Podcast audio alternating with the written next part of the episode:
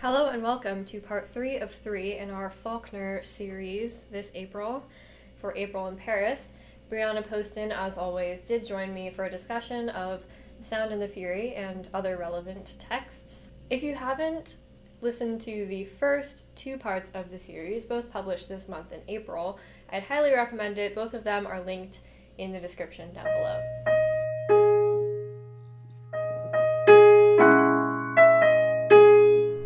And welcome back to Didion Hawthorne and the In Between. I'm your host, Mackenzie Gentz, and you're listening to my podcast about the relevancy of literature in the 21st century.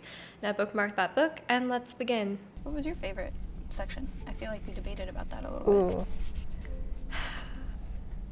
I think my favorite is the Faulkner Dilsey section because it's such a nice bow, and I really love his prose at the end. Mhm. Yeah. He is a beautiful writer when he writes from his own voice. Yeah, exactly. It's almost like religious the way he writes. It reminds me of the end of like a Brahms symphony. Like, I don't know. I have synesthesia. Yeah. Colors with music. I like the fact that not even it wasn't really like defined whether like whose voice the last section was. hmm Yeah, I remember I read it for the first time before, like I read it junior year, like way before I read it in senior year, and I got to the fourth section and I was like, it took me so long because I wasn't using any alternative sources or secondary sources, so yeah, it was such a goodie to like figure out that it was a third person omniscient with Dilsey as the center. And Dilsey's such a central character to all of the narratives. Mm-hmm. So it was cool that like yeah, she she doesn't get her own voice necessarily, but you do hear her thoughts and stuff like that. So it's cool. Ah, Yeah, and I also thought that um, I think one of the issues that kind of popped up whenever I was teaching this book is that um, everyone expected the last section to be the sister, mm, yeah. Caddy. and I think that I don't know. I think that people were a little disappointed that it wasn't. But at the same time, like imagine if it was Caddy, then it would be it would end on this sort of vicious cycle. Like I remember I read The Handmaid's Tale quite a few times in the last year because it's the Northwestern book this year. Oh goodness. But um in a certain sense, I've come to the conclusion that it ends at a state of dystopia as opposed to having a resolution. And while that strengthens the message at, to a certain extent, like, I think that's It's- the message that we talked about within the Yeah. Shakespeare quote. hmm yeah, That like there's not really any such thing as a resolution. yeah. And I know, I think part of it is like, how do you approach the author's credibility if there is no feasible resolution? And I think Faulkner does it really well. Like, he doesn't end with a question, he ends with a statement. Um, but at the same time, there are things that the reader has to figure out, like concurrently. Yeah. Yeah. I also like that Caddy doesn't really Caddy doesn't have her own section because I think that she's very outspoken in the other sections. That's true. Not that I can say I 100% understand Caddy, but I think that if the sections were to focus on different like representations of mental dysfunction, Mm-hmm. um, I don't think Caddy would be a very like appropriate Yeah. illustration of that. Mm-hmm. Yeah, definitely. And she's such a central character. Like I'm, sh- I'm, I'd say that she's the main character. Like even though we don't get Oh, a yeah. section from her, so it's not that.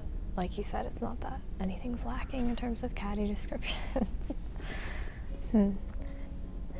And uh, if you want to add some diversity to your reading, Ooh. um, actually, my last semester at the U of A was the first time I read from authors who were not white or male, Wow. and I had to take a special class for it. wow. Yep. Nice. Uh, so I read Yo by Julia Alvarez, um, who I thought has kind of like a similar style to William Faulkner, maybe not so Mhm. quite so complex, but um, it's about Yo specifically is about um, like family dynamics and family Mm-hmm. dysfunctions, and I was like, hey, almost everything William Faulkner ever wrote. well, also that book Beloved isn't that similar to? Mhm. Yeah. Huh. Um, well, Toni Morrison was actually um, inspired by William Faulkner a lot. Mm. And she won the Nobel as well mm-hmm. in 1993 or six. And actually, in a lot of um, like high school curriculum, uh, professors will switch off The Sound and the Fury and Beloved mm-hmm. because the books are so similar and the writing styles are so similar. Mm-hmm. Um, that when English teachers get tired of teaching Sound and the Fury, they just switch to Beloved. Yeah. yeah, and Beloved, I haven't read it myself, but it, it does center on a lot of the same themes. And I think mm-hmm. Toni Morrison has like digressed a lot from that original um, style of hers. Like she has a new book coming out this year in 2019. Um, forget what it's called, but yeah, it's, it just kind of shows you how much he's progressed in a way away from that like stream of consciousness, like familial based style. Oh yeah, the uh, beloved is pretty much entirely stream of conscious, and especially because it's like a mix of a ghost story. Mm-hmm. Um, it kind of plays into that uh, like elusiveness a little bit more. Mm. Hmm. Well, do you have any last comments about the Sound and the Fury? what makes it relevant for modern readers? Um, I think that like how we talked about how influential, um, like William Shakespeare is mm. probably one of the oldest known authors and playwrights. Mm-hmm. Um, I think that like everything builds off of each other, and I think I talked a little bit too about how like finding relatable characteristics within the characters of the book Mm. Um, I think that mental dysfunction is kind of like a prime issue right now that a lot of people are struggling with and don't really know how to deal with it. And I think that William Faulkner um, kind of shows that you have some outlets. Mm-hmm, definitely. Wow. Thank you so much for coming on my show. My pleasure. As I mentioned previously, this is the last part three of three of the Faulkner series that we uncovered this month in April for April in Paris.